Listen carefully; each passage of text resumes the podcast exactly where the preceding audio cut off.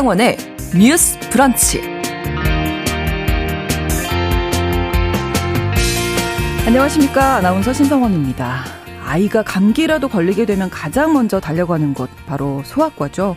어제 대한소아청소년과 의사회가 더 이상 버티기 힘들다라고 하면서 폐과를 선언했습니다. 소아과 간판을 내릴 수도 있다는 건데요. 저출생과 낮은 진료비 등으로 병원을 운영하기 불가능한 상황에 놓여 있다고 주장하고 있는데 그동안 복지부가 여러 차례 관련 대책을 내놓은 바가 있습니다. 왜 이런 상황까지 온 건지 오늘 뉴스픽에서 짚어보겠습니다. 보통 취업을 준비할 때 많은 곳에 이력서를 넣고 면접을 보는 게 익숙한 모습이죠. 그런데 최근에는 1인당 입사 지원하는 기업의 수가 줄어들고 있다고 합니다. 실패를 줄이기 위한 MZ 세대만의 성향 때문으로 보인다고 하는데요. 이 시대를 살아가는 청년들의 목소리를 직접 들어보는 시간 MZ 데스크에선 실패를 줄이기 위해서 노력한다는 청년들의 모습 들어보겠습니다. 3월 30일 목요일 신성원의 뉴스 브런치 문을 엽니다.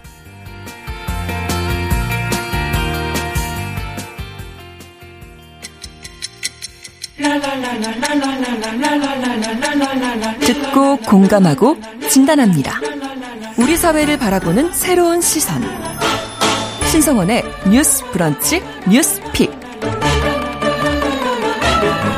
뉴스 브런치 청취자 여러분과 소통하면서 만들어 가겠습니다. 짧은 문자 50원, 긴 문자 100원이 드는 샵 9730, 샵 9730번으로 의견 보내주셔도 되고요. 또 라디오와 콩 앱으로도 많은 의견 보내주시기 바랍니다. KBS 일라디오의 모든 프로그램들 유튜브에서 함께 하실 수 있습니다. 실시간 방송으로 보실 수 있는데요. KBS 일라디오 채널 구독과 좋아요, 댓글로도 많은 참여 부탁드리겠습니다. 자, 목요일의 뉴스픽 이슬기 기자, 조성실 시사평론가 두 분과 함께합니다. 어서 오세요. 반갑습니다. 반갑습니다. 네. 자 어제 소아청소년과 전문의들이 폐과하겠다 이렇게 기자 회견을 열었거든요. 왜 이런 이야기가 나온 건지 이슬기 기자가 먼저 좀 정리해 주실까요? 네, 어제 이제 대한 소아청소년과 의사회에서 기자회견을 열었는데요. 네. 기자회견 제목이 소아청소년과 폐과와 대국민 작별 인사 기자회견이었습니다. 어. 네, 이분들이 이제 폐과를 얘기하게 된 이유는 네. 이제 소청과, 이제 소아청소년과를 줄여서 소청과라 하는데 네. 1인당 평균 진료비가 17,000원 수준인데 이게 30년간 동결 됐다고 음. 주장을 하고요. 네. 뭐 아시다시피 최저임금이나 물가는 계속 오르고 또 저출생은 계속해서 음. 이제 흘러가고 있는데 코로나19로 인한 진료량 급감까지 맞물리면서 네. 우리가 더 이상 버티기 힘들다라고 얘기를 하고 있습니다. 이게 또 명시적으로 드러나는 게 올해 소청과 전공의 지원율을 보면 네. 16.6% 수준이에요. 어. 이렇게까지 하락을 하다 보니 네. 문 닫는 소아 응급실도 속출을 하고 있고 여기에 정부가 당근책이라고 내놓지만 우리가 음. 봤을 때는 많이 미비하다는 것이 소청과 의사회의 입장입니다. 네, 현실적으로도 그런 얘기도 많이 들었어요. 코로나 때 이제 아이들 진료 보러 가면 일단 열나는데도 뭐 들어갈 수 없지만 네. 소아과 응급실이 마련되지 않아서 다른 병원에 가라. 뭐 이런 네, 얘기도 그렇죠. 뉴스에서 많이 나왔었거든요. 근데 폐과를 하겠다고 하면 당장 뭐 동네에 있는 소아과들이 문 닫는 건가요? 저 폐과라는 말이 저는 조금 조금 네네. 어감이 세다는 느낌이 있는 게 네. 이게 전격적인 폐업 선언은 아니고요. 아, 그건 아니에요. 네. 네. 이제 소청과 의사회에서 그 개별 의사들 가운데 진료 과목을 바꾸고 싶어 하는 분들이 굉장히 많다고 해요. 아. 네, 이제 소청과가 아무래도 돈이 안 되다 보니까 네, 뭐 네. 일반과로 전환을 해서 음. 뭐 다른 시술 같은 걸로 돈을 벌 수 있으니 이런 분들을 위해서 네. 트레이닝 센터를 개소해서 지원을 하겠다고 얘기를 하고 있고요. 네. 근데 이제 소청과 의사회에서 얘기하는 건 전체 6천 명 회원이 있는데 네. 그중에 사이트 활동 회원이 3,500명 정도 되고 3,500명 중에 90%가 폐업 또는 전과를 희망한다는 의사를 확실히 얘기했다라고 음. 하고 있습니다. 음. 이걸 이제 그대로 생각하면 이제 3,500명 중에 한 90% 3,000명 안팎 정도가 음. 아무래도 이제 이제 폐업 또는 전과를 향후 1년 이내에 어. 희망하게 되지 않을까라고 추측이 되는 부분입니다. 네, 그게 아무래도 이제 수입 과 연결이 되지 않나 싶은데요. 네. 진료비가 워낙 싸서 그런 건가요? 네, 그런 부분들도 있고요. 이게 네. 종합적으로 사회적인 영향을 받은 것 같은데 첫 번째로는 이제 보통 우리가 우리 사회에서 당연하게 받아들이고 있는 지금 의료보험 체계에서 네. 급여 항목이 있고 비급여 항목이 이제 분류되어 있습니다. 그래서 네.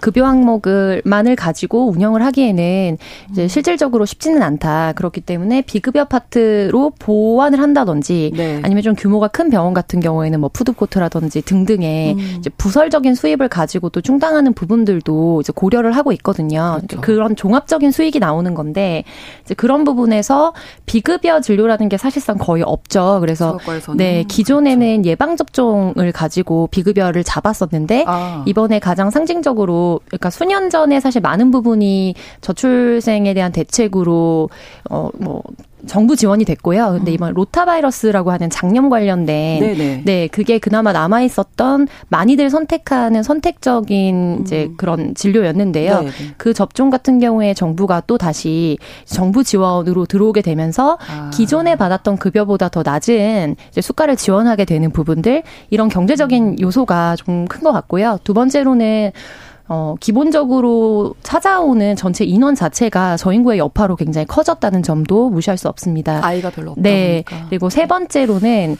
이제 2019년도 기준으로 해서 이미 전공의 지원율이 100% 미만으로 떨어졌어요. 음. 그래서 그때부터도 이 문제는 예고되어 있었습니다. 그런데 최근에 더 이게 부각을 받았던 거는 네. 그 전에는 어느 소아과든 사실 대기를 기본적으로 해야 됐거든요. 어느 그렇죠. 지역이든. 네네. 네. 그런데 코로나 이후에 마스크도 많이 쓰고 음. 그리고 또 여러 가지 손 씻기나 이런 위생의 문제들이 또 높아지면서 웬만해서는 병원에 좀 가지 않게 되고 음. 실제로 제가 다니는 병원 같은 경우에도 네. 거의 40년 정도 약국을 소아과 앞에서 하셨다는데 약사님이 네. 네, 네. 이렇게까지 소아과 환자가 없었던 적은 아, 처음이라고 아, 네 하셨거든요. 어. 그래서 그렇게 예전에는 콧물만 나도 병원에 가게 되는 것들이 좀상 어, 상시적이었다면 음. 이제 어느 정도 병원에 가게 되는 감염률 자체도 조금 다른 뭐 부분은 줄어들었다고 그렇죠. 보이고요. 네, 네 이런 이런 총량들이 줄면서 원래 예정했던 것보다 조금 더 빠른 속도로 음. 이제 폐원을 하게 되는 병원들이 늘어났다. 그런 것들이 종합적으로 좀 타격이 있었던 것 같습니다. 네, 그게 실제로 수치로 나타나요. 실제 폐원한 네네, 병원들이. 맞습니다. 그래서 폐원한 네. 병원들이 많아지고 있고요. 체감도 네. 많이 하고 있고 네.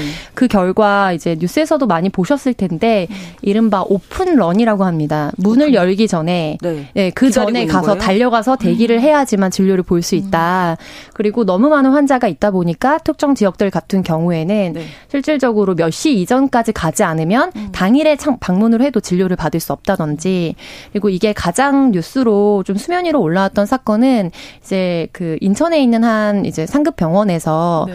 입원 진료를 소아과를 받을 수 없다. 왜냐하면 음. 전공의가 상시 대기를 해야 되는데 네. 없기 때문에 그래서 이런 부분들이 가장 큰 충격적인 뉴스로 다가오면서 네. 수면 아래에 있었던 사안이 조금 더 많은 관심을 받게 된 거죠. 네, 뭐 소아청소년과 인력난, 뭐 수입 구조 관련된 문제 계속해서 이야기 나왔던 문제인데 저출생 뭐 지금 지적해 주신 바와 같이 저출생과도 맞물려 있습니다. 지난 2월 말에 그래서 현 정부 들어 세 번째로 소아 의료 체계 개선 대책을 내놓긴 했거든요. 이걸로는 안 된다 이런 얘기인 거죠. 네, 그걸로는 안 된다는 네. 게 이제 소청과 의사회 이게 지금 대책이 아니다. 네, 네, 네, 답변인데요. 이제 말씀하신 것처럼 보건복지부가 지난달에 소아 의료 체계 개선 대책을 현 정부 들어 세 번째로 발표를 했습니다. 내용을 보면 이제 중증 소아 환자를 담당하는 어린이 공공진료센터와 네. 24시간 환자에 대응할 수 있는 소아 전문 응급 의료 센터를 각각 네 곳씩 늘리겠다고 했고요. 네. 그리고 이제 대면 진료뿐만 아니라 이 비대면으로 24시간 전화 상담을 해 해주는 소아 전문 상담센터도 시범 사업으로 운영을 하겠다고 했습니다. 네. 이뿐 아니라 이제 소아암, 소아암에 대해서 이제 걱정들이 그렇죠. 많으신데 네. 지방에 있어서도 거점 병원을 좀 육성을 해서 음. 소아암 환자들을 돌보겠다고 얘기를 했고 또 달빛 어린이 병원이라고 해서 네. 평일에는 오후 11시까지, 휴일에는 음. 오후 6시까지 진료하는 병원을 확대하겠다는 얘기를 했거든요. 네. 근데 여기에 대해서 이제 소청과 의사회에서는 지금 당장 중요한 중요한 건 의사, 의료 공백인데 음. 지금 시설 확충만을 얘기하고 음. 있다. 전혀 다른 소리를 하고 있다는 얘기를 합니다. 어, 말씀드린 그 뭐 어린이 공공진료센터나 소아 전문 응급 의료센터에 대해서는 결국 응급실에 데리고 올 정도면 굉장히 상황이 중증인 환자일 텐데 그렇죠. 막상 이들을 볼 소청과 의사가 없다고 음. 얘기를 하고 있고요. 그리고 24시간 전화 상담 센터 같은 경우는 아이들은 보통 자기 증상을 말하는 것에 익숙하지 않고 그렇죠. 의사와의 소통이 필 수적인데 네. 이게 전화로 되겠느냐라는 좀 저희가 상식적으로 생각해도 음, 음, 음. 좀 이해가 가는 얘기들이 있고요. 네. 또 달빛 어린이 병원 같은 경우는 이미 6년간 시행을 했던 대책이지만 이 병원이 좀처럼 늘지 않고 있습니다. 네. 제가 어제 기준으로 이제 병원 현황을 봤더니 네. 서울에는 4개소밖에 없고요. 아, 전남이나 경북에는 아예 없습니다. 없어요.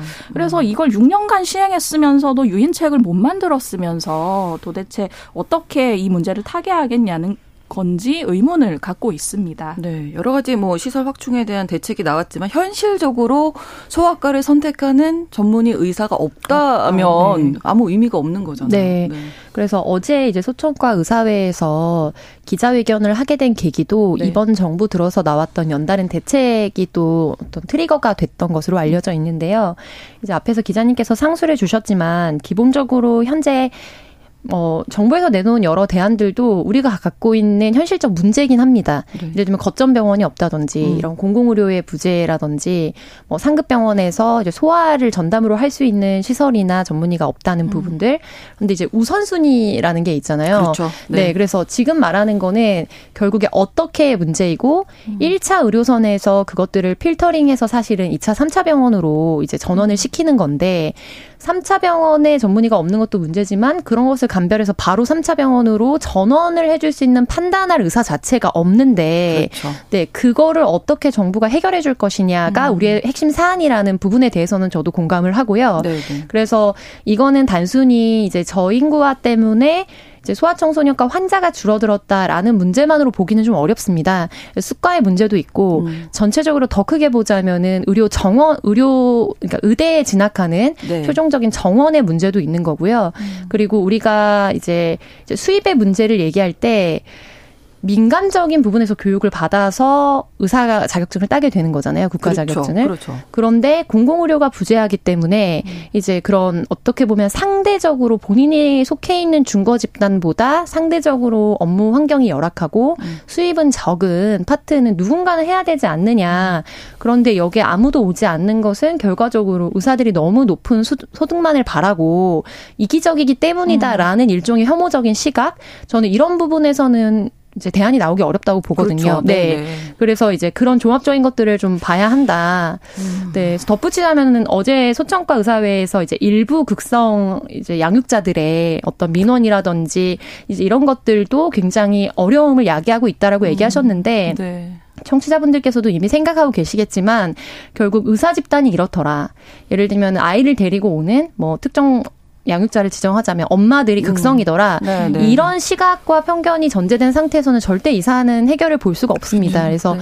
우리의 근본적인 의료 체계가 어떻게 설계되어 있는지 그리고 나라별로 사실 의료 체계는 조금씩 다 다르거든요. 그렇죠. 네네. 네. 그래서 사실은 이제 의료보험 때문에 국내로 들어와서 진료 받는 분들이 맞아요. 많다고도 네. 하잖아요. 네, 네. 그래서 이런 부분들에 대해서 우리 사회가 현재 갖고 있는 가용 자원 대비 음. 앞으로 이 부분에 대해서 어떻게 전체적으로 유기적으로 시스템을 바꿀 것인지에 대한 정치권의 거시적인 좀 논의가 좀 필요한 사안이고요. 네. 근데 그럴 때마다 좀 부딪혔던 거는 어떻게 보면 이해관계 집단들과의 싸움이라든지 음. 예, 이런 부분들이 첨예한 갈등이 되면서 네. 중요한 문제는 다음 정권으로 다음 정권으로 밀려오게 된 거죠. 우리 아이들의 건강은 미룰 수가 없는데요. 네, 그래서 네. 그게 굉장히 위험한 음. 지금 상황입니다. 어떻게 보면 굉장히 뿌리 깊은 어떤 네. 큰 틀에서 좀 봐야 되고 음. 소아과에서 이제 트리거가 돼서 이제 들어간 네. 거네요. 네. 산부인과도 사실 그렇습니다. 네, 네. 네. 그래서 산부인과도 이제 도서 지역이라든지 농어촌 도시 같은 데로 가면 네. 당장 응급으로 이제 맞아요. 아이를 분만해야 되는데 분만을 담당하는 병원이 없습니다. 음. 그래서 이제 소아과 같은 경우에서 현재 얘기하셨던 거는 이제 수가라든지 네, 네. 이제 급여 진료가 가능해야 되는 비급여 진료가 가능해야 되는데 그런 게 없다 옵션이 없기 때문에 수익이 안 난다라는 부분을 핵심 사안자 대책으로 좀 얘기하셨는데 우리가 갖고 있는 기금은 정해져 있기 때문에 그렇게 되면 저인구와의 타격을 어, 정말 쌍둥이처럼 받는 곳은 산부인과거든요. 그렇죠. 네, 그러면 이게 산부인과의 논의가 되고, 그럼 결국에 이게 급여 항목이나 비급여 항목만의 문제, 의료 수가의 문제만으로 풀기에는 우리가 갖고 있는 기금은 한정이 돼 음. 있다는 게, 네, 그래서 아. 더 깊은 진단이 좀 필요한 거죠. 음. 답답하네요. 네. 네. 어떻게 이 문제를 풀어야 할지. 청취자 음. 여러분들께서 의견 보내주고 계신데요. 1814번으로 쓰신 분께서는 30개월 된 소녀딸 눈에 다리끼가 나서 수술을 하는데 두 달을 기다리라고 음. 한대요. 대형 병원에 안과 의사가 한 명이라서 네. 아 너무 답답하다고 음. 예, 보내주셨고 4222번으로 아이 많이 낳으라고 하면서 소아과 진료를 하지 않으면 이건 앞뒤가 맞지 않는 거 아닌가요? 음. 아이 키우기가 더 힘든 것 같아요. 또 1829번으로 근처에 소아과 없으면 호미로 막을 병을 가래로 막는 상황이 생길 수도 있다고 하는데 정말 걱정입니다. 이렇게 남겨주셨습니다. 자 그러면 이렇게 선언한 것처럼 폐과를 실제로 한다. 소아과 간판이 내려진다 하면 어떤 일이 생기게 될까요? 없어진다고 하면 다들 아시는 것처럼 일단 1차 진료에 있어서 네. 굉장히 일단은 소아들은 자기 병명을 제대로 말을 음. 하지 못하고 어떤 그 증상이 구현되는 방식이 성인하고는 좀 다르기 때문에 맞아요. 엉뚱한 얘기예요. 맞아요. 네. 네. 네. 그렇다고들 하시더라고요. 네. 그래서 1차 진료에서 어떤 그 정말 중증으로 갈 수 있는 위험증 이런 걸 빨리 네. 걸러내기 어려울 수 있고 음. 뭐 대안으로 내과나 이비인후과를 방문하겠지만 거기서는 음. 아무래도 주로 상대하는 대상이 그렇죠. 성인이잖아요. 그렇죠. 그래서 그런 쪽에 있어서의 전문성을 확실히 소아청소년과 의사들이 갖고 음. 있고 또 대부분은 아이를 좋아해서 그쪽으로 지원을 하신 분들이 많기 때문에 네.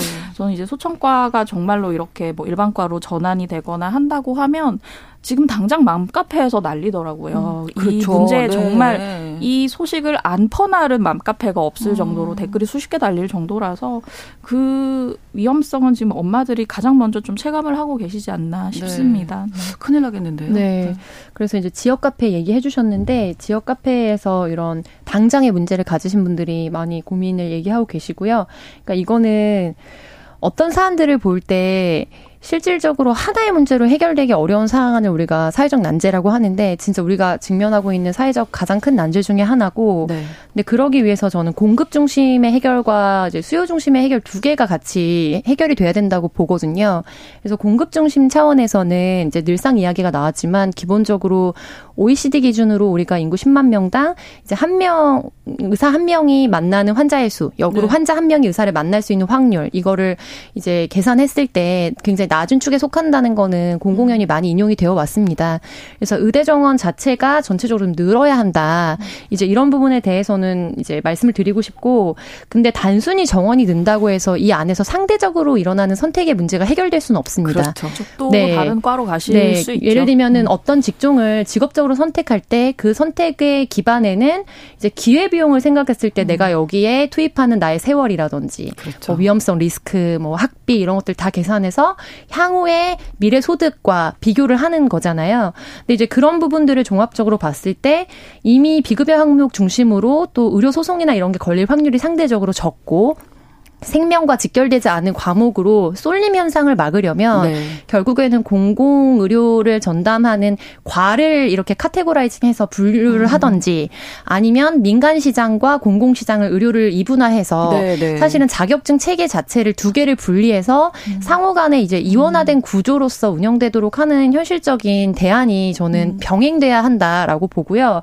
그 중에 하나가 이제 공공의대 논의이고 여전히 네. 법안 이제 계류 상황이라서 논의가 되고 있는데 있는데 제가 이제 국회에 있을 때 저희 의원실에서도 제가 담당 비서관으로 이 공공의대 사안을 좀 추진을 아, 했었어요. 네. 그런데 공공의대 관련돼서 저는 필요하다고 방향성에는 동의를 합니다만 이제 현재 나와 있는 공공의대 안들은 예를 들면 10년 정도의 상한을 군복무처럼 설정하도록 하고 네. 10년 이후에는 그 자격증을 가지고 민간에 가서 다시 음. 활동을 할 수 있도록 하는 아니거든요. 네. 근데 이제 그렇게 됐을 때는 근본적으로는 사실 이런 쏠림 현상을 해결하기가 사실 쉽지 않습니다. 그래서 이제 시스템상을 나누는 것 음. 이게 공급 차원의 문제고 두 네. 번째로 저는 의료 수요의 문제라고 보는데요.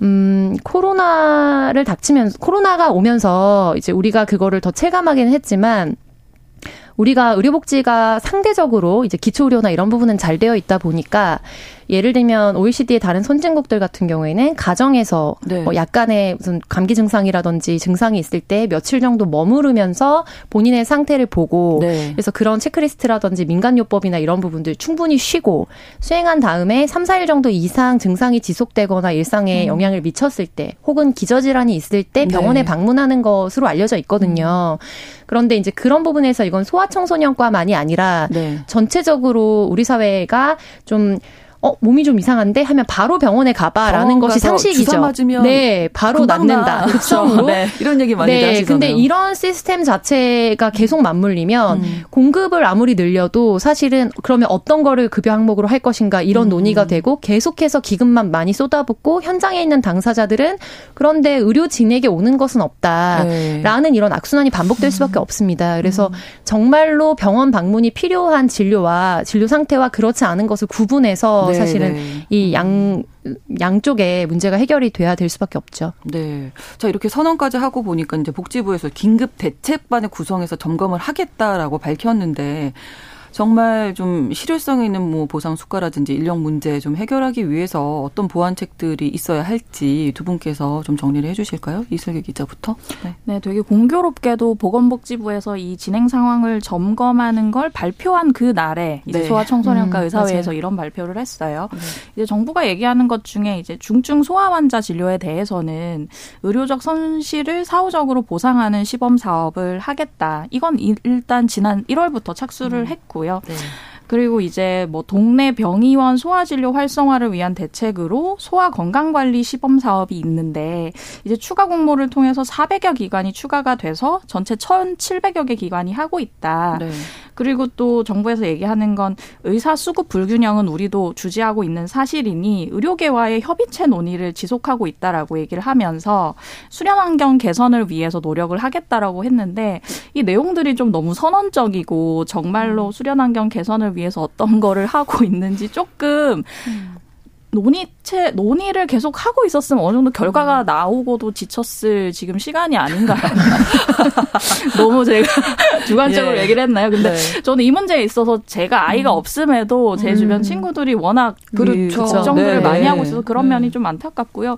그리고 좀 거시적으로 말씀을 드리면 이제 아까 조평론가께서도 얘기를 하셨는데 이 의사 집단과 그리고 뭐 맘카페나 뭐 네. 학부모에 대해서 서로가 서로를 악마화하면 안 될것 음. 같아요. 이 문제는. 네. 이제 맞습니다. 의사들도 그럼요. 뭐 성형외과 같은 그런 돈을 많이 버는 직종이 아니라 여기로 오려면 어느 정도 유인책이 있어야 되는 거는 확실한 거고요. 음. 이제 모든 사람이 직업을 사명만 가지고 하는 것은 아니다 보니까 그렇죠. 네. 그리고 이제 뭐 어머니들에 대해서도 어머니들이 얘기하는 뭐 엄마 또는 아빠가 얘기하는 그 부분들이 어느 정도 옛날보다는 저희가 좀 감수성이 예민해진 것이 있잖아요. 그래서 내 아이를 조금 이렇게 함부로 다루는 것 음, 아닌지 이런 음. 감수성이 있기 때문에 그런 것에 대해서는 또 어느 정도 의사들도 이해를 해야 음. 된다고 보고요. 네. 그런 측면에 있어서 좀 서로 어, 이런 얘기는 되게 나이브해 보이지만 좀 윈윈하는 게 필요하지 음. 않나. 서로 네. 악마화하지 않는 데서 대화가 네, 네. 시작된다고 생각을 합니다. 네. 네. 아이를 좀 먼저 생각하는 네. 게 그렇죠. 어떨까. 그것도 네. 그게 그렇죠. 가장 중요하지 않나 싶은데요. 지금 중요한 거는 결국 누가 고양이 목에 방울을 달까인 것 같아요. 음, 음. 근데 이제 그게 가장 1차적으로는 뭐 의대 정원의 문제, 의료 체계의 문제이기 음. 때문에 의사 이해관계가 얽혀 있는 집단과의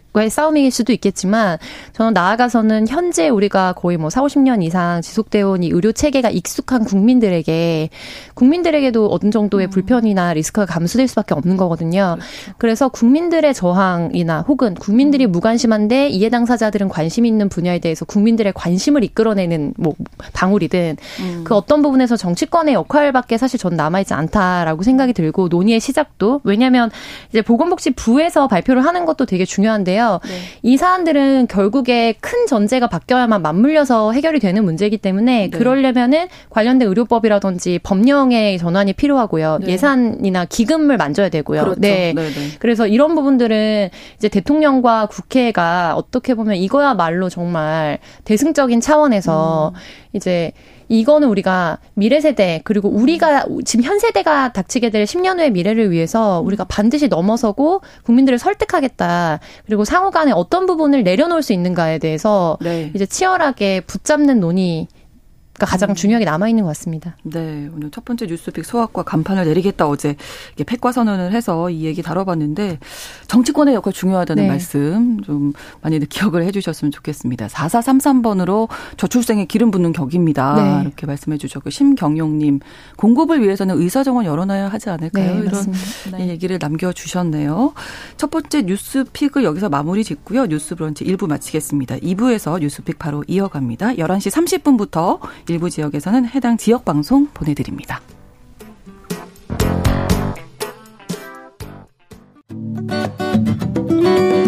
여러분은 지금 KBS 1라디오 신성원의 뉴스 브런치를 함께하고 계십니다.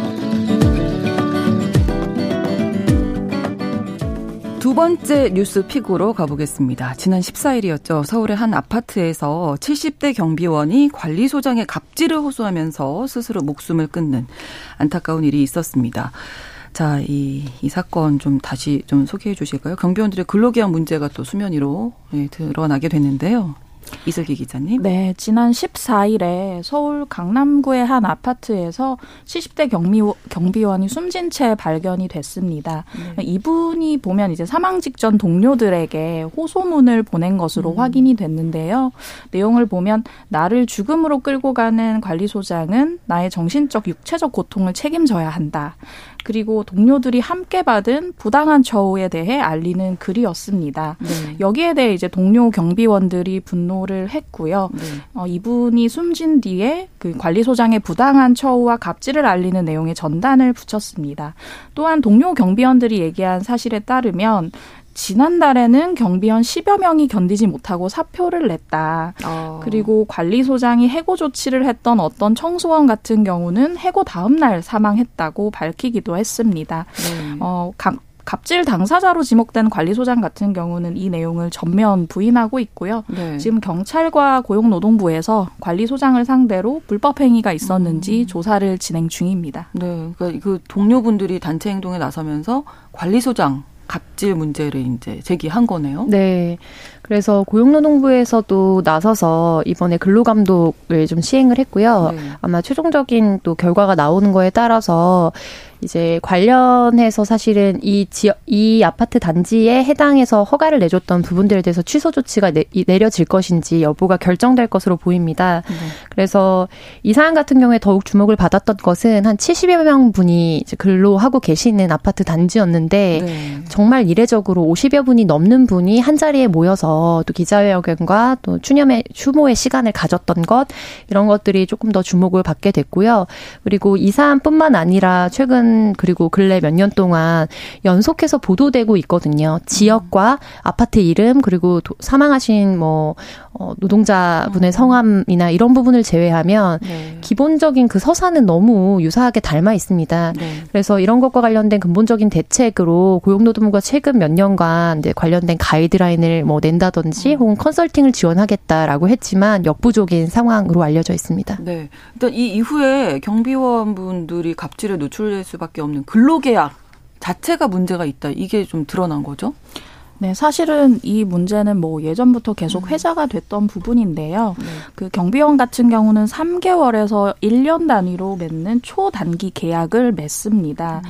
이게 2020년에 경비원 최희석 씨가 이제 입주자 폭행으로 인한 사망을 하, 이후에 이제 극단적 선택을 하시면서 경비원 갑질 방지법이 시행이 됐지만 네. 이 초단기 계약 행태 자체는 바뀌지가 않았거든요. 음. 보통 이제 내용을 살펴보면 대부분 아파트는 입주자 대표 회의가 있잖아요. 그렇죠. 여기서 관리 사무소와 경비 용역 업체와 계약을 하는 형태이기 때문에 이게 갑을 병정을 따져 보면 음. 입주자가 갑이고 관리 사무소가 을이며 용역회사가 병, 경비원은 이제 제일 네. 말단에 아. 있는 정이라고 되는 것입니다. 아. 그래서 돌려 말하면 경비원에게 갑질할 주체가 굉장히 많은 그러네요. 것이죠. 네. 근데 그 말씀드린 이제 초단기 계약 같은 경우는 정말 그 경비원들에 있어서는 되게 보편적인 계약인 것이 네. 한국 노동연구원 조사 결과를 보면 보통 다 이렇게 경비원들은 간접 고용을 하고 이 비율이 90%에 달하고요. 그리고 94%는 모두 1년 이하의 단기 계약을 맺는 것으로 나와 음. 있습니다. 네. 네. 음. 이게 어떻게 뭐 바뀔 수는 없는 건가요? 네, 이게 이제 근로기준법에서 봤을 때 우리가 보통 아 이분들도 고용 계약을 하고 계시기 때문에 휴게 시간이라든지 이런 네, 부분도 다 네. 적용을 받겠구나라고 음. 생각을 하지만 근로기준법 63조를 보게 되면 적용의 제외 항목으로 감시 또는 단속적으로 근로에 종사하는 사람으로서 사용자가 고용노동부 장관의 승인을 받은 사람에 한해서는 휴게 시간이나 이런 거를 적용 예외되는 조항이 있습니다. 어. 그래서 이번에 근로감독관이 이제 파견이 되면서 해당 아파트에서 이 고용노동부 장관의 승인을 취소할 것인가 여부도 좀 검토하기로 알려져 있고요. 음. 그런데 이 기저로 가게 되면 이게 경비업 과 관련된 경, 그런 법의 적용을 또 받고 네. 또 공동주택 관리법의 적용을 또 받아요. 네, 그래서 결국에 이 감시 또는 단속적 근로라는 것이 네. 많은 그런 어, 노동량을 갖고 있지 않기 때문에 휴게 시간이나 휴게 공간에 대해서 면책을 하겠다라는 취지거든요. 아. 그런데 관련된 근거 또 유기적으로 연결돼 있는 법령의 적용이 또 바뀌면서 네. 실질적으로 분리수거를 포함해서 뭐 현장에서는 거부하지 못하고 다방면에 뭐 주차 관리 뭐 이런 등등의 네. 여러 가지 것들을 네. 겸직하고 계시거든요. 이제 그런 경우에는 사실은 이, 이 승인을 받지 않도록 이제 해야 하는데 음. 이제 이런 부분에서 현장에서 또 여러 가지 이제 그런 사각지대가 문제가 생기고요. 또 무엇보다 이 그야말로 우리가 쉽게 표현하면 하도급의 형태인 거죠. 음. 네, 그래서 이 하도급의 형태가 바뀌지 않고서는 음. 이게 직장 내 괴롭힘 법 도 적용할 수가 없습니다. 고용 관계에서만 아, 적용을 할 수 있기 때문에 행태나 그 내용에 대한 구성 요건은 다 해당이 되더라도 주체와 객체에 대한 구성 요건이 음. 해당이 안 되는 거죠. 그래서 기존의 이 직장 내 갑질이라는 게 단순히 직접 고용 관계에 있지 않은 경우에도 네. 확대해서 적용할 수 있도록 법안을 바꿔야 된다라는 개정 논의도 좀 있어 왔고요. 이런 것들의 결과물이 어떻게 보면 우리가 거의 대다수의 국민분들이 시민분들이 좀 어, 매일 일상적으로 마주하게 되는 이제 이 관리직에서 네. 일어나게 되고 있는 거죠. 빠져나갈 구멍이 너무나 네, 많다 이런 생각이 네. 드는데 단기 계약 문제점이 드러난 사건이 대구에서도 있었다고요. 네, 이제 많이 회자된 게 대구의 사례인데요. 네. 여기서도 70대 아파트 경비원이 네. 4년간 일하던 곳에서 해고 통보를 받았습니다. 그런 아파트 입주민 분들이 왜 저분이 해고 당하는지 모르겠다. 굉장히 음. 친절하신 분이었다라고 하면서 해고 취소 동의 서명 호소문을 아파트 곳곳에 붙였고요. 결국 이 전체 한 700여 가구 되는 이 아파트에서 나흘 만에 400여 명이 이 호소문에 동의를 해서 결과적으로는 이제 아파트 측에서 좀 한 발 물러났고요. 네. 입주자 대표 회의와 관리사무소가 긴급 회의를 연 결과 계약을 3개월 연장하기로 했는데 네. 또 재고용 여부는 아직도 모르는 지금 거잖아요. 정할 수그 없다. 추후 논의하겠다라고 된 거고요. 네. 그리고 이게 또 제가 제보를 받았는데 제가 이제 경기 고향에 살고 있는데 음, 네. 저희 제가 사는 옆 단지 아파트에서도 비슷한 일이 있었어요. 여기 같은 경우는 아파트 차원에서 지금 고물가 시대에 관리비가 부담된다고 하면서 음. 경비원들을 좀 정리하겠다고 얘기를 한 겁니다. 그래서 어, 어 이달 말이 경비원들의 근로계약 만료 시점인데 근태가 불량하거나 건강이 좋지 않거나 민원을 유발하는 경비원에 대해서는 정리를 하겠다고 했더니 주민 대자보가 이제 붙기 시작합니다. 주민들이 말씀하시기로는 고물가를 못 잡은 건 정부인데 네, 왜 네. 에코준 경비원 아저씨들에게 네. 책임을 돌리는가라고 했고요. 결국 이제 1,600세대 정도 되는 이 아파트에서 투표를 실시해서 찬성이 한 300여 명, 네. 반대가 500여 명이어서 현행의 34명 체제를 유지하기로 했다고 합니다. 예, 그 주민들 입장에서 아유 왜 그러지 마세요 그렇죠. 이렇게 되는 건데 예. 이제 관리사무소나 이런 입장에서 여러 가지 아까 설명해주신 네, 뭐 네. 법들에 의하면 갑질을 해도 뭐 어떻게 하실 수 없는 그렇죠. 네, 그냥 네. 예 당하실 수밖에 네. 없는 이런 구조네요 네. 지금 구조가 그리고 관행적으로 이루어지고 있는 이제 근로계약서 상에 현행법 위반 소지가 있는 내용들도 많이 포함이 음. 되는 것으로 알려져 있거든요. 네. 그래서 뭐 예를 들면 퇴직금을 지급할 때뭐 현행 법령상으로는 14일 이내에 이제 음. 지급을 하도록 하고 있는데 네. 뭐두 달, 세 달 내에 지급을 해도 문제를 삼지 않겠다거나 음. 혹은 어떤 근로기준법이나 혹은 관련 법령들의 근거에서 원래 본인 직무가 아니었던 것을 또 뭐 그때그때 추가되는 항목들이 있잖아요. 근데 그럴 때마다 외부, 이제 상위에 음. 신고하고 매번 보고하고 허가받지 않으면 거기서 일어나는 모든 문제나 책임은 본인이 지겠다거나 음. 이런 사전에 동의서나 서명을 미리 받아놓는 겁니다. 음. 해지 통보를 받았을 때 문제없이 바로 이제 그만두겠다라는 네. 서약도 미리 받아놓고요. 음.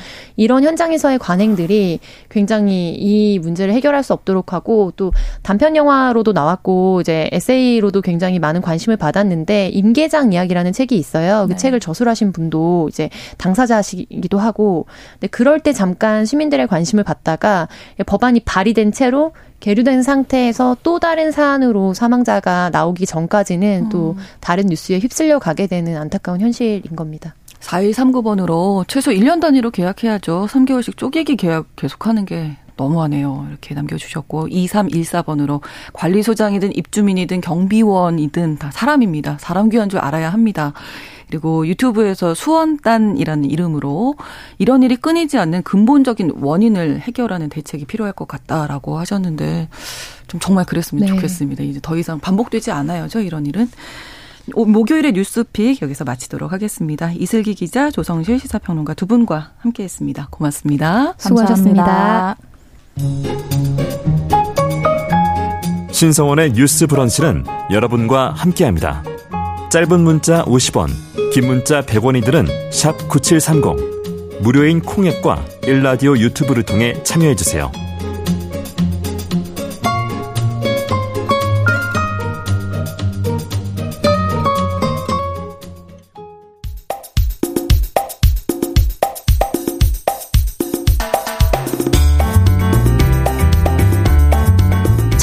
시각으로 우리 사회를 진단합니다.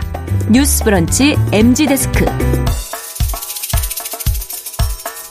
지금 이 시대를 살아가는 청년 여성들은 우리 사회를 어떻게 바라보고 평가할까요? 그리고 어떤 모습으로 이 시대를 살아가고 있을지 궁금합니다. 그래서 직접 들어보는 시간 MG 데스크 마련했는데요. 대학 내일 20대 연구소 이혜인 수석 그리고 MZ 세대 트렌드를 쉽고 빠르게 전달하는 미디어 캐릿의 이시은 에디터 두 분 모셨습니다. 어서 오세요. 반갑습니다. 네, 안녕하세요. 어, 스튜디오가 너무 뭐 푸릇푸릇 해졌어요. 유튜브 보고 계신 분들은 지금 확인하실 수 있습니다. 두 분이 아우 젊은 두 분이 오셨는데 먼저 각자 좀 소개를 부탁드릴게요. 이혜인 수석께서 대학 내일 20대 연구소 구체적으로 어떤 연구를 하는 건가요? 아, 네. 대학내일 20대 연구소는요, 20대 MZ 세대를 집중 연구하는 국내 네. 최초 유일의 세대 전문 연구기관입니다. 네. 그래서 연간으로 이제 20대나 뭐 MZ 세대 관련된 인식 조사들을 진행하고 음. 있고요. 음. 또 저희가 마케팅 에이전시이기 때문에 그 마케팅이나 음. 브랜딩 단초에 도움이 되는 네. 별도 연구를 진행하거나 20대 패널들을 활용해서 같이 의견을 음. 들어보는 자리를 마련하고 있습니다. 네. 이시은 에디터가 계시는 캐릿도 좀 생소하거든요. 네. 네. 어, 마찬가지로 캐릿도 이제 MZ 세대의 네. 이제 트렌드를 분석을 해서 뭐 기사나 아니면 메일링 서비스를 통해서 알려드리는 미디어라고 이해를 해주시면 될 것 같아요. 네. 두 분은 MZ 세대 이신 거죠? 네, 저는 밀레니얼 세대입니다. 네. 아, 예, 부럽습니다. MZ는 어떻게 정의할 수 있어요? 어, 저희는 이제 올해 이제 키워드를 hyper personality라고 정의를 음, 했는데요. 네. 더 선명하고 입체적인 나의 모습을 추구한다는 겁니다. 네. 그러니까 MZ 세대가 단순히 뭐 화려하고 멋진 어떤 롤 모델을 따르는 게 아니라 네. 선명하고 다양한 나의 모습을 계속 계속 만들어가는 그런 음. 것들을 좀 특징적으로 관찰할 수 있었어요. 네. 그래서 뒤로 갈수록 뭐 하나의 멋진 모습보다 나만의 좀 독특한 모습을 음. 계속 계속 추구하는 모습을 보이고 있습니다. 네. 어, 어떻게? 근데 저도 좀 비슷하게 생각을 하고는 있는데 저 개인적인 생각이에요. 네네. 사실 특히 좀 더 창작 활동을 열심히 아. 하고 있는 세대라고 저는 느끼고 있어요. 뭐 네. 유, 요즘 이제 유튜브를 통해서 뭐 자신의 일상을 다 이제 영상 편집을 그렇죠. 배워가지고 올리기도 어. 하고 네. 하잖아요. 그래서 뭐 이런 특별한 창작 활동을 특히나 더 열심히 하고 있는 세대라고 생각합니다. 네. 이 MZ 세대 두 분과 X 세대였던 네, 네. 제가 같이 이 코너를 공유할 텐데요. 어, X 세대 세대 너무 오래된 얘기네요. 네, 그 MZ 세대 관련해서 오늘 네. 어떤 네. 주제를 가져오셨을지 궁금합니다. 네, 오늘 다룰 주제는요. MZ 세대가 시간과 그리고 경험의 실패를 특히 줄이려는 경향이 있다는 어. 것에 대해서 다룰 거예요. 네. 어, 혹시 그 갓생 살기라는 말을 들어보셨을지 모르겠어요. 갓생이 뭐예요? 갓생? 이게 어 갓생이라는 게 네. 어, 약간 쉽게 말해서 네. 누구나 인정할 정도로 열심히 사는 삶이라고 말을 아. 할 수가 있어요. 이제 네. 우리가 최고를 뜻할 때 아. god이다 이렇게 네, 표현하기도 뭐 하잖아요. 뭐 아. 네, 그 단어와 그리고 인생을 표, 어, 그 의미 안에 생을 아, 합친 갓생. 말이에요. 네, 갓생. 아. 네. 최고의 삶이다 이런 그렇죠. 네. 네. 그래서 특히 이런 갓생을 추구하는 mz 세대가 음. 요즘에 시간 낭비를 실패라고 받아들이는 드리는 면이 있거든요. 어. 그래서 뭐 미라클 모닝으로 아침 네. 시간을 효율적으로 활용을 하거나 음. 뭐 심지어 앱을 통해서 한 시간 단위로 무엇을 할지 루틴을 짜기도 하는데요. 음. 그래서 저희는 그런 MZ 세대를 실패를 줄이려는 사람이라는 뜻으로 실패 줄임러라고 음. 명명을 하고 있어요. 네. 그래서 오늘은 그런 MZ 세대가 적극적으로 사용하는 아이템이나 그리고 또 서비스를 소개해 드리려고 합니다. 자, 그럼 먼저 실패를 줄이려는 MZ 세대가 특히 주목하는 아이템이 있다면서요? 이해 네. 수석께서 네, 소개해 주세요. 어, 네, 바로 사실 모르시는 아이템은 아닐 거예요. 음. 과거에 샘플이라고 불리던 네네. 네. 것들을 모아둔 trial 키트입니다. 아, 이 샘플이 trial 키트로 많이 바뀌었군요. 거군요. 네. 아, 음. 그 하나의 샘플만 들어 있는 게 아니고 아, 네. 다양한 네. 샘플이 들어 있어서 trial 아. 키트라고 부르는 것 같아요. 네. 네. 다양한 종류의 제품들을 뭐 시향이나 이런 것들을 다 해볼 수 있도록 조금씩 담아둔 형태인데요.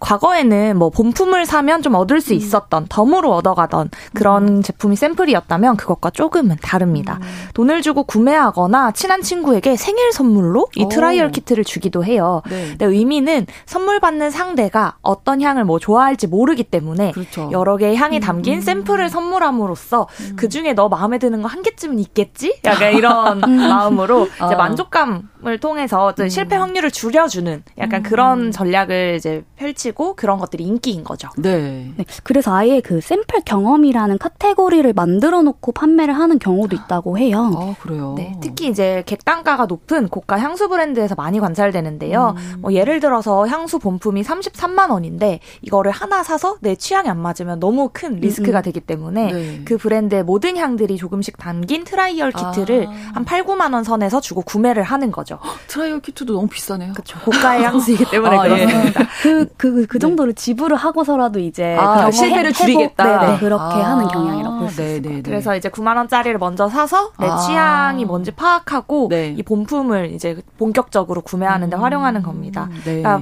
MZ 세대가 사실 최근에 뭐 맡김 차림이나 이런 가게들을 가면서 프리미엄한 제품이나 서비스를 많이 이용하는 행태를 보여요. 네. 그래서 그런 것들을 즐기기 전에 쇼컷으로 좀 경험해 보고자 아. 하는 needs로 볼 수 있습니다. 네. 샘플 뭐 말씀하신 대로 예전에도 다 있었거든요. 그쵸. 근데 왜 이렇게 요즘 MZ 세대에게 이 trial kit라는 게 인기가 있는 걸까요? 음. 앞서 말씀드린 것 중에 뭐 선물에 실패하고 싶지 않다라는 음. 행간을 좀 말씀을 네네. 드렸는데요. 이런 실패 회피 성향이 점점 강해진 게 영향이지 않을까 추론하고 음. 있습니다.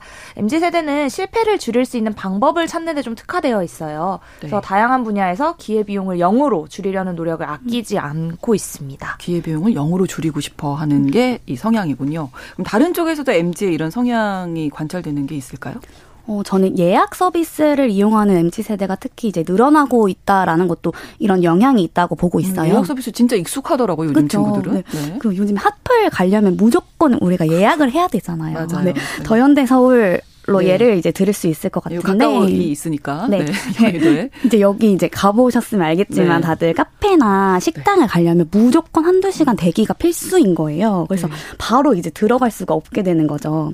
이제 그래서 원하는 식당에 가려면 무조건 예약을 하거나 아니면 뭐 식품관 앱을 통해서 대기를 아예 음. 미리 신청하는 경우도 있거든요. 네. 그래서 음, 저희가 관련 기사를 준비를 하면서 10대나 20대 인터뷰들한테 물었을 때 네. 요즘 인기 있는 식당에 진짜 대기 시스템이 기본인 것 같다. 그래서 방문했을 때 바로 들어가지 못할 확률을 줄이기 위해서라도 꼭 아. 예약을 한다 라고 이렇게 대답을 하는 경우가 음. 굉장히 많았어요. 네. 음, 그래서 실제로 내가 원하는 식당을 미리 전화가 아닌 예보로 이제 예약을 할 수 있는 플랫폼 같은 경우에는 네. 론칭 1년 만에 월 이용자 수가 100 128만 명을 아. 네, 달성할 만큼 급격하게 성장을 했다고 합니다. 네. 네, 물론 사실 코로나19 이후에 이제 예약 서비스를 해야만 하는 시기도 분명히 있었을 것 같아요. 그렇죠. 네. 네 그래서 자연스럽게 예약 문화에 익숙해진 음. 것도 배경이 될 수 있지만, 물론 이후에도 계속 좀 활용되고 있는 걸 보면 이제 코로나만의 이유는 음. 아니었던 것 같습니다. 네. 이런 거리두기 해제 발표 이후에도 최근에 예약 앱 서비스들이 이용자 수 자체가 61.1% 계속 증가하고 있다고 하니까요. 네. 앞으로도 이런 트렌드가 좀 계속되지 않을까 싶습니다. 네. 3982번으로 예약하려고 하면 이미 늘 다 차있던데 MZ세대 분들 정말 부지런한 것 같다고 제 얘기를 하셨네요. 제가 하고 싶은 이야기를. 저도 늘 실패합니다. 그러시군요. 단순히 기다리는 걸 지루해하는 게 아니라 좀 뭔가 시간을 좀 효율적으로 보내겠다. 내가 그냥 이 시간을 허투루 보내지 음. 않겠다 이런 심리가 있는 것 같아요. 네, 그래서 생긴 개념도 하나 있습니다. 네. 뭐 영차 공간이라고 부르는 건데요. 영차 공간 오늘 네. 저 많이 배우네요. 네. 1차, 2차, 3차 이렇게 부르잖아요. 네, 네. 그거 아, 뭐 가기 밥 먹고. 그다음에 뭐 하고 할때 네, 아. 네, 근데 그 1차를 기다리는 동안 영차가 생겼다라는 의미입니다. 아. 그래서 한마디로 말하면 1차 waiting 하는 동안 기다리는 네. 동안 다른 네. 서비스를 즐기거나 할 것들을 미리 계획하는 그런 부분이에요. 예를 들면 뭐 할 수 있죠? 네, 기다리는, 기다리는 동안 시 간을 좀 허투루 쓰지 않기 위해서 뭐 네. 맛집 주변에서 인생 네컷이라고 부르는 뭐 사진을 찍는다거나 아. 근처에 뭐 pop-up store를 들려서 음. 뭐 goods를 한번 보거나 전시를 살짝 관람한다거나 그 예약 앱들에는 대기 시간이 뜨기 때문에 이런 부분을 다 미리 아. 계획을 하는 것이죠. 그래서 예약을 걸고 기다리는 한 시간 동안 나는 이거 하고 음, 음. 오겠다라는 아. 의미로 봐주시면 됩니다. 맞아. 그 맛집 주변에 어떤 네. 핫스팟들이 있는지 먼저 찾아보고 만약에 한 시간 이상 기다려야 할 경우엔 네. 어디 어디 어디 가겠다 이렇게 어. 이제 미리 준비를 해서 가는 거죠. 어, 똑똑하시네요. 네. 네. 그리고 저는 또 이제 기다리는 공간 자체를 아예 예쁘게 꾸며놓는 경우도 있어요. 그래서 시간 활용에 조금 실패를 음. 줄여주려는 음. 시도도 보이긴 하는데요. 네. 어, 매일 500팀이 넘게 줄을 선다는 그 종로의 베이글 집이 하나 있어요. 있어요. 네, 그래서 네. 그곳이 이제 mz 세대의 심리를 아주 잘 공략한 사례라고 볼 수 있을 것 같은데요. 네. 어, 대기 공간 자체를 아예 하나의 포토전처럼 음. 예쁘게 꾸며놨더라고요. 뭐 네. 앞에서 사진 찍으라고 외벽을 예쁘게 꾸민다거나. 음. 네. 그래서 이제 이 실제로 앞에서 기다리면서 뭐 사, 본인 사진을 찍어서 SNS에 올리는 친구들이 굉장히 많더라고요. 그래서 네. 음, 시간을 버린다라고 생각하기보다는 음. 오히려 시간을 번다라고 생각을 하는 경우가 있는 것 같습니다. 네. 근데 이제 가장 중요했던 게 제가 앞서 말씀드렸던 것처럼 구직이나 채용에 있어서도 실패를 줄이겠다 음, 이런 음. 어, 것들이 있는 거잖아요. 이 부분 좀 설명해 주실까요? 네. 네. 한 10년 전쯤만 해도 네. 입사 지원할 때 공채 시즌이라는 개념이 있어서 맞아요. 지원서를 막 한 번에 이제 막 30개, 40개씩 쓰는 게 좀 일반적이었어요. 네. 많이 쓰고 원하는 기업에 이제 되는 기업에 골라가겠다라는 음. 것인데 이제는 네. 그 풍토가 좀 달라졌습니다. 1인당 입사 지원 기업 수가 현저하게 줄어들었습니다. 음. 지난 2022년 1년간 입사 지원한 기업 수를 이제 MZ 세대에게 직접 물었을 때 10개 미만이 1위로 나타났는데 무려 한 네. 40% 정도가 됐고요. 어. 이제 10개에서 20개 사이로 썼다라고 한 친구들이 31.5% 정도 됐어요. 한 70%가 20개 미만으로 1년에 아. 그러면 한 달에 한 두 개 미만으로 네. 쓰는 형태를 보이는 거죠. 네. 어. 한마디로 한 번에 써도 제대로 쓰겠다. 그렇죠. 뭐 합격 가능성을 보고 쓰겠다는 것이라서 네. 이게 또 실패를 줄이기 위한 하나의 경향이 반영된 사례가 맞는 것 같다고 보고 있어요. 네.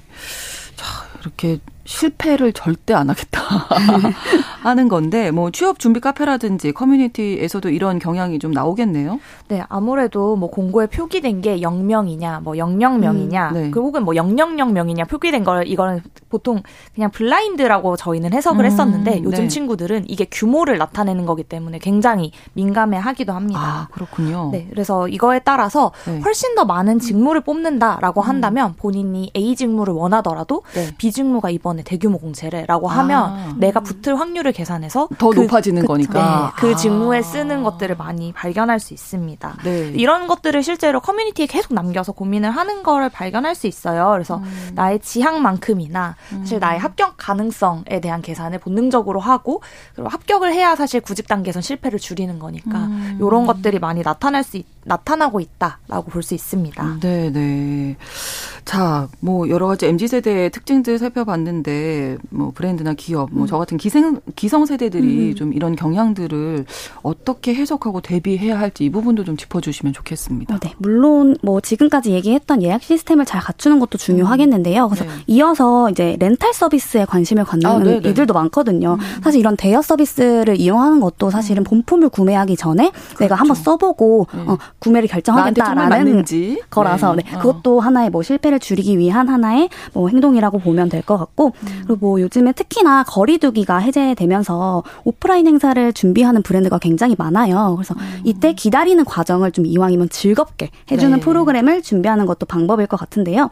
뭐 일례로 한 출판사가 서울국제도서전 포토부스에 많은 사람들이 줄을 서서 기다릴 거를 대비해서 네. 미리 이렇게 심리 테스트를 할 수 있는 프로그램을 준비를 했다고 해요. 그래서 음. 그큰 호응을 얻었다고 하니까요. 네. 뭐 이런 앞선 맥락을 잘 파악한 세라라고도 볼수 네, 있을 것 같습니다. 네, 네. 네. 사실 MZ 세대가 실패 자체를 뭐 무작정 싫어한다기보다는 음. 그 과정 음. 자체를 좀 줄이거나 좀 네. 즐겁게 경험하고 싶어 음. 하는 것 같아요. 음. 네. 최근에 이제 코로나19 때 인테리어 많이 화제가 됐었잖아요. 그렇죠. 네, 그때 인테리어 소품들을 다 대부분 렌탈로 채우더라고요. 왜냐하면 아. 나의 취향이 바뀔 수 있기 맞아요. 때문에 전다 뭐 샀는데. 그렇죠. 보통 사고 뭐 당근마켓 같은 것도 이용하기도 아, 하지만 확실히 세대 차이가 있네요. 아. 네, 이렇게 빌려서 또 그렇게 채우고 나의 취향이 바뀌면 또 교체하고 그래서 아, 약간 이런 네. 구독 서비스들도 새롭게 많이 출시되고 있는데 오. 이런 지점들을 좀 흥미롭게 보시고 고민해 보셔도 좋을 것 같습니다. 네, 오늘 MZ 세대들이 살아가는 방법에 대해 서 두 분을 통해서 많이 배우게 된 것 같은데 이제 제가 좀 이제 기성 세대잖아요. 네. 좀 드는 생각은 좀 빈틈이 있었으면 좋겠다. 그냥 멍 때리고 아. 있고 뭐 그래도 괜찮은데 좀 한 번은 실패해도 괜찮은데 네. 뭐 이런 괜히 또 예, 이런 얘기를 또 하게 됩니다. 네. 뭐 인생 살아가면서 실패가 그냥 낭비였던 적은 없었던 것 같아서요. 음. 그런 것도 좀 받아들일 수 있으면 좋겠다라는 말씀 한번 드려보겠습니다. 자, MG데스크 캐릿의 이시은 에디터, 대학내일 20대 연구소 이혜인 수석 두 분과 함께 했고요. 다음 주에 또 흥미진진한 이야기 기다리겠습니다. 고맙습니다. 네, 감사합니다. BTS의 작은 것들을 위한 시 들려드리면서 신성원의 뉴스 브런치 3월 30일 목요일 순서 마치겠습니다. 저는 내일 오전 11시 5분에 다시 오겠습니다. 고맙습니다.